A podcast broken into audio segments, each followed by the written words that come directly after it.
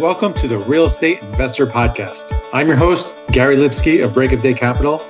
I talk to leading experts to discuss a wide range of subjects to educate investors on best in class practices to build legacy wealth and positively impact communities. Let's jump in.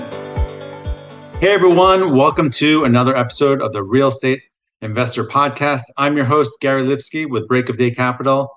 Be sure to join our Facebook group, Asset Management Mastery, where we have a great community of thousands of like minded individuals sharing resources and best practices.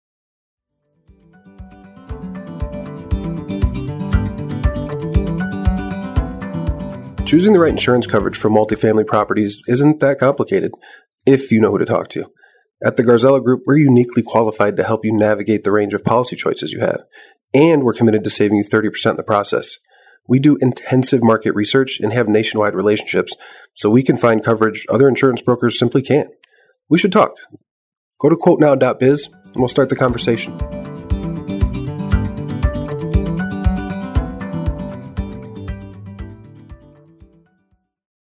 Today on the podcast, we have my friend Steeve Breton. Steeve is the founder of Velocity Capital. He has sponsored 16 private offerings, invested passively in 43 syndications, is a real estate coach, and is an active volunteer and board member for his local food pantry.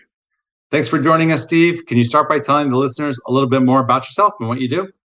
Sure. Thanks for having me, Gary, first.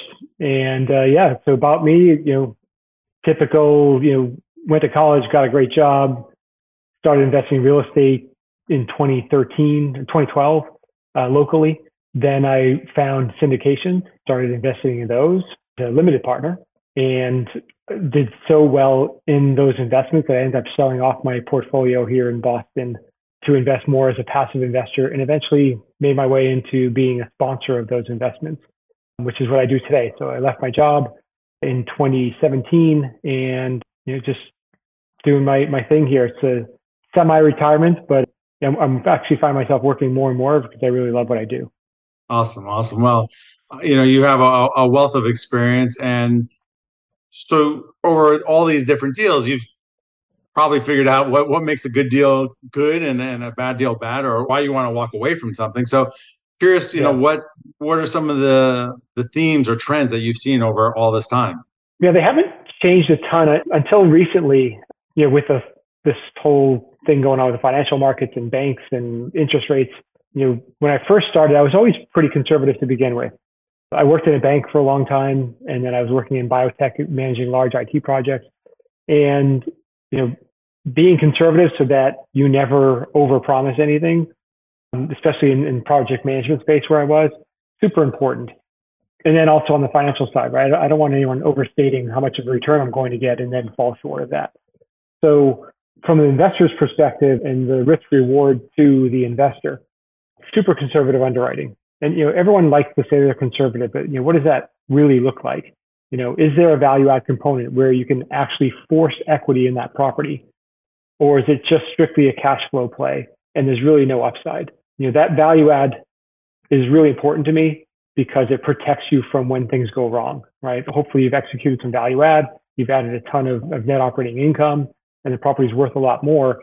So even if things go a little bit array or awry, you know, sideways on your deal, you're still going to have the ability to make a profit. Another piece of that is cash flows day one. Even if they're not amazing, if you're cash flowing day one, then it gives you time, right? That buys you time to execute your value add plan over the course of one, two, three years. Then you can just cash flow much heavier for the next four years if you want to hold it that long. So having cash flow day one is super important to the investor. And then for me as a sponsor, things also changed there a little bit you know, number one was having partners because I have local partners in some of the areas where I invest. I don't live in Texas, but a lot of my investments are there. And so having a local partner that is putting investor first, right? Having that investor first mindset, doing whatever it takes to make sure that we deliver on our promise. I shouldn't say promise because I know with the SEC docs that we use, you can't actually promise a return. But you know, I personally feel like I'm promising, especially to my family and friends that invest closely with me, I've promised to them that I'm going to take care of their money and do a good job with it. So. Yeah, I totally agree. I cringe when I see these deals that say best and 20% or more. And I'm like, I don't, even if you've used conservative uh, underwriting and you get to 20%, lower it, you know, because yeah, you probably have a blind spot somewhere. It's just better to be like, you know, always, always, always under promise and over deliver. And especially like I said with with today's capital markets, you know, a year ago, two years ago, you know, we sold out of all of our sponsored deals, I think we sold uh, 10 or 11 in the past two years. It was hard not to make money with the markets as crazy as they were. And a lot of new people coming into sponsor deals as syndicators, maybe not really fully understanding the underwriting or just, you know, assuming rents are going to go up forever or that you can do value add, you know, execution in six to 12 months when it should be 18 to 24 months. So, you know, it's like the old saying from Mike Tyson, right? Everyone has a plan until they get punched in the face. Well, that punch in the face came when interest rates went from basically zero to 5%. That is a massive increase, and a lot of people weren't ready for that. We're struggling with one of our assets, tr- just trying to get the refinance. We've refinanced two of them so far. We had three total that were on uh, variable rate loans. And the reason you do a variable rate loan, if you have a value add, you know it's going to be worth millions more in 12, 18, 24 months, right? We, we planned for 24 months. In the back of our minds, we're thinking, you know, we could probably execute it in a year, but let's not put that in our pro forma. So, you know, we had planned to refi right around this time and, you know, rates are now way higher than they were. So we were able to, two of those assets, we were well underway with our value add actually were completed. Rents were so much higher, net operating income so much higher. So the value of the property also had increased. Those were easy to refi. The third one we're working on right now, it took a bit to find the right loan program. Interest rates a little bit higher than we were hoping for, but you know, we're going to get there. But if we hadn't been conservative in our underwriting, if we haven't just said, you know, it's going to be a 17, 18 IRR, right? Turn on investment, we probably would be in trouble now because, you know, we also knew in our underwriting, we're probably going to hit a 21, 22%, right? Or that's what we suspected at that time. But we never told that to investors, right? We're not, we're never making that promise. So we knew there was more upside than we were letting on. And that to me is just a buffer. It's just, okay, when you get punched in the face, you know, or multiple punches, given, you know, we had massive insurance increase, massive tax increase on this property as well. You know, a whole host of things went, went awry, but, you know, we're still holding up the asset. The plan, you know, over a three to five year period is still to hit our investor returns and everything's going to be fine. Yeah, I think that's, you know, investors need to know not everything goes perfectly and count on that actually. And even some of my toughest deals, we've done phenomenally well. And sometimes we've had to hold or postpone cash distribution because of COVID or whatever the reason is. Yet yeah. we still have massive return at the end of the day. So it's, you know, be patient. It's a long term hold, to sell when it's the right time, and you're going to do very, very well. Yeah, and that's a message for both sponsors and for LPs, right? I'm still a limited partner in a lot of different deals. I keep my money to work primarily in real estate, and I don't do that many transactions myself. So when I do have an exit on a deal, I'll, I'll invest in you know two or three of my friends' deals, you know, as an LP. And you know, it's the same thing. It's just you know, I have to expect that things are going to go wrong, and those are the sort of questions I ask. What if this goes wrong? What if that goes wrong? You know, how many points of pressure can you withstand on this deal where your underwriting still holds up? Talk about one of the most difficult obstacles you've had to overcome on a deal and, and how you overcame it. Probably the most difficult was we had a deal, it was a value add deal again, heavy value add. This was a class C. We had to renovate every unit. So there was a lot that we had to execute on. We bought that asset and COVID hit like I think within a month or two after we bought it. And we hadn't really performed the value add. You know, I think we renovated a couple of units at that point. And so we had a lot of tenants that you know, we, that we had inherited. We probably had five or six. This was only 72 asset, uh, 72 units. We had five or six tenants that weren't paying right out of the gate that when we acquired. And then a few others that had stopped paying when COVID hit and claimed that they weren't getting paid, but you know, they were school teachers. We knew that school teachers were still getting paid, but they refused to pay their rent anyway. And this was in a more, you know, liberal county in the country. So they closed their eviction courts. They didn't care whether it was COVID related or not. They just weren't going to process any evictions. So it didn't matter what the tenants did. Didn't matter how large their balance got or if they destroyed property, they just weren't going to hear evictions. On top of that, we had a fire, right? So that burned out 12 units. And then when finally the COVID restrictions were, were lifted, this particular county decided to go for still almost a full year before they opened their eviction courts. So we had just massive balances in the property. We had to stop giving distributions to our investors. We weren't cash flowing very well, barely making a mortgage. And then we, we applied for rent relief funds and or the you know, the federal COVID relief on behalf of our tenants. We applied, and the tenants. I don't know if this was just in this county. I don't think we had this issue with other properties, but the tenants had to sign those forms with us. You know, we completed it. We signed everything. We had the tenant sign, which in all it was was stating, you know, yes, I had trouble paying my rent. I have a balance of X amount. You know, a few of the tenants just refused to sign it. And we were like, this is crazy. you know, we let you live here for free for a year. Like maybe just sign the form help us get our, our income. So yeah, challenges, you know, one after another hit. How do we overcome it? Thank God I have an amazing partner there who, you know, did the, the grind, was on site.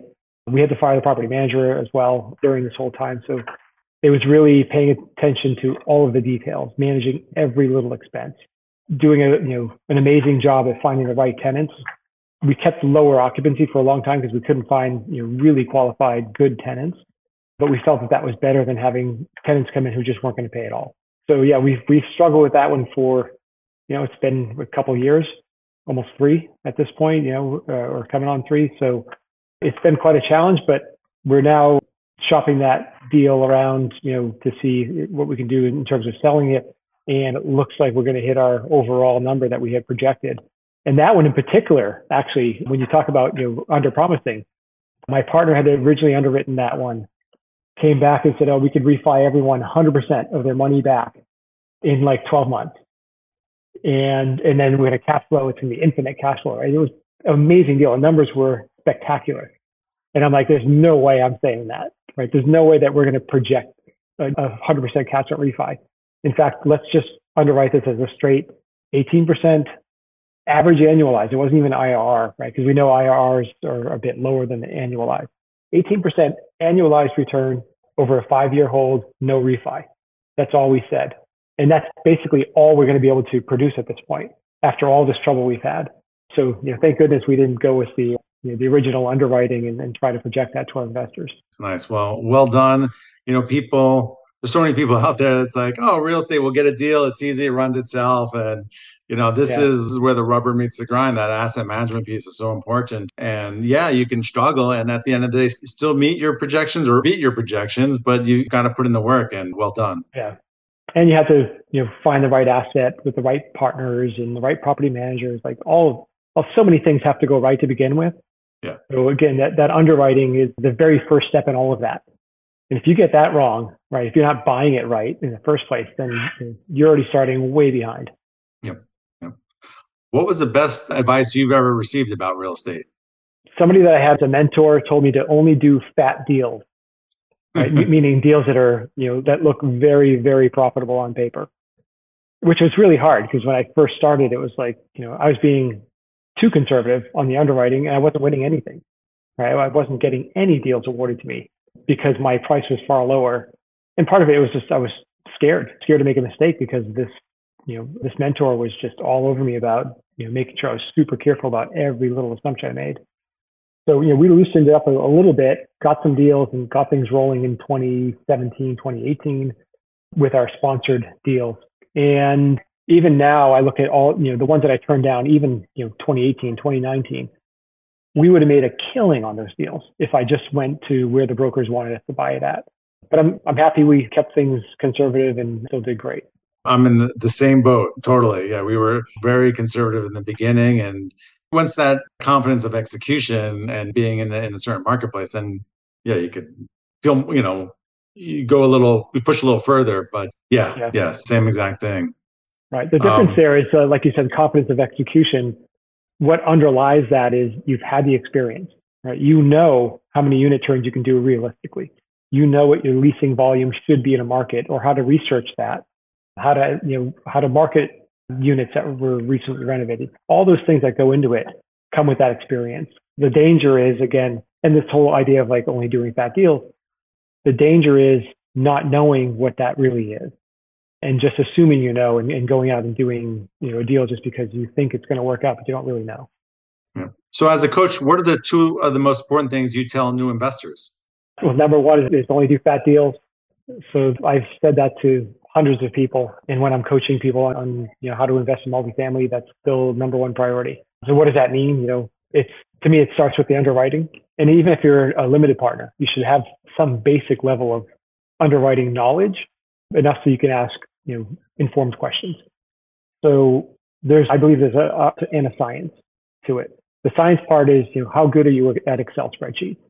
And it's not just plugging in numbers, but can you trace back the formulas? Do you know exactly how, you know, cap rates are, are going to, you know, if you make a cap rate assumption about when you're going to sell, how does that feed all the way through the spreadsheet to the P&L and to your profits? And what if that number or that formula was somehow messed up? Would you be able to figure out why it was messed up? Would you even recognize it? Or do you now have a flawed spreadsheet that's telling you it's a great deal when it's really not? Right. So that's the science part of it. Training, you, you can kind of figure that stuff out and experience.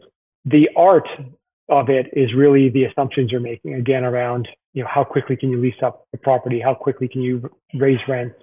What are you using for comps?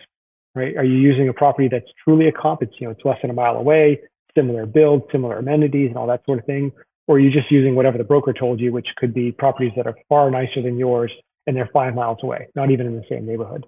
So yeah, there's a lot that goes to that, but you need to have both of those. And, and the reason why that's so important and why I, you know, give that advice or that coaching, if you're not super capable with your underwriting and super confident in that underwriting because of your capability and your experience, then how can you look your investors in the eye and say this is a good deal, right? So number one is you have to be looking out for your investors' interest.